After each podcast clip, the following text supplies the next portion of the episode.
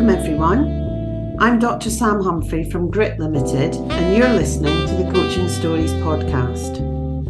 This podcast builds on the groundbreaking book Coaching Stories Flowing and Falling of Being a Coach that I co authored with my great friend and colleague, Karen Dean.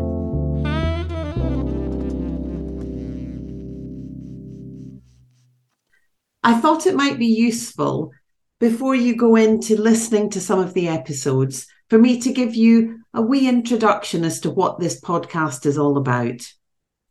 When Karen and I wrote the book, we read hundreds of coaching books.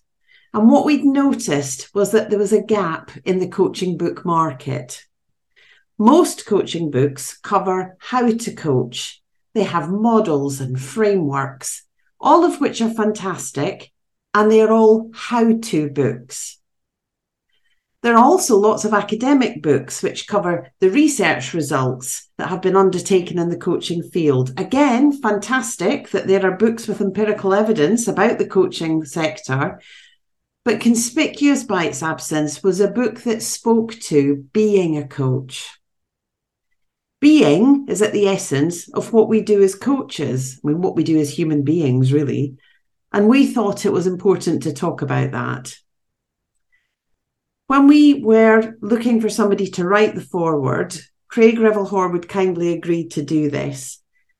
And he was compelled to do it because he could see that as a professional dancer, mastering your skills, your techniques, having an ability to be flexible, staying fit, and learning the dances and all the choreography were important, but so was being a dancer. And it was that being focus of our book that really resonated with him.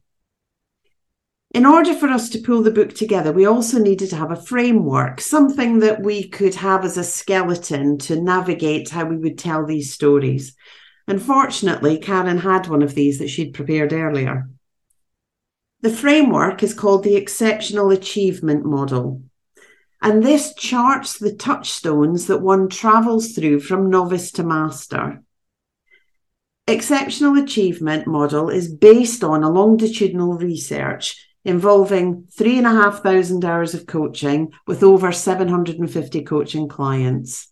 It consists of four stages, and each stage has three elements that sit below it.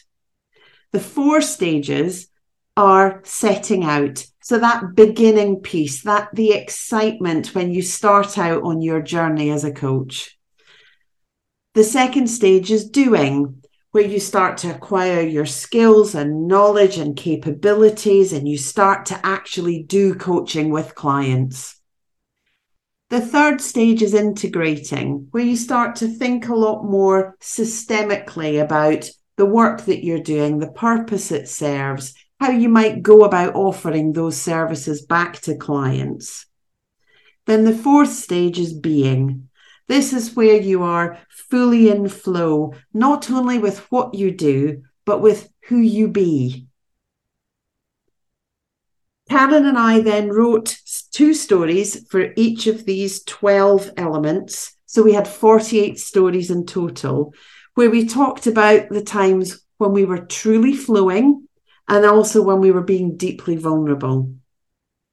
We were really confident that the book would allow the readers to resonate with some of the stories we were telling, that they'd find themselves in these situations that we described, and that somehow that might help normalize some of the things that we all experience when we're learning something new. And even when we know it, we still trip up. This intention for the book has completely informed the purpose of this podcast. We wanted to spread this out beyond the stories that Karen and I had to tell and invite other people to also share their stories. So in each episode, I host one guest, and the guests come from a variety of different backgrounds, including business, sport, academia, not for profit. All my guests have coaching stories um, they share two.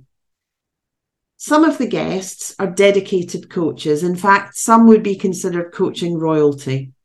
Some are pioneers in the coaching field. Others have had a different career focus. Some have been leaders in business, they've been academics, they've been sports people, politicians, all sorts really. I invite each guest to share their two stories one when they were flowing, successful, and being brilliant, and another where they were falling, disappointing, crashing. The intention of them sharing these stories is to show that their learning to reach mastery has not come from an escalator of successes. It's also relied on them learning from their epic fails. I really hope you enjoy hearing these stories as much as I did and that they give you pause for thought as you continue your experience of your own flows and falls. I look forward to you tuning in to Coaching Stories, the podcast. I'm Dr. Sam Humphrey. Thank you for listening.